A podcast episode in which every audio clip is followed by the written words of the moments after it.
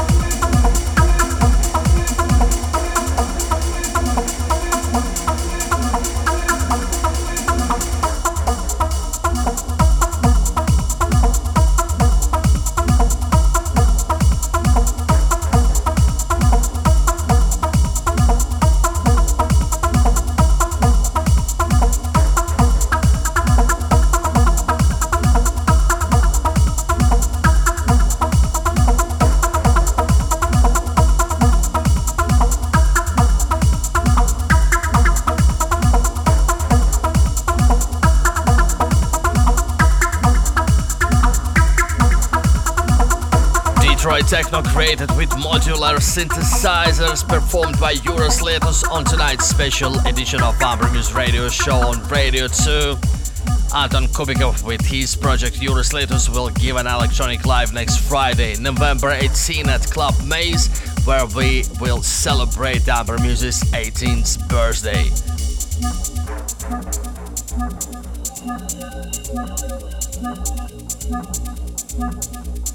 Thank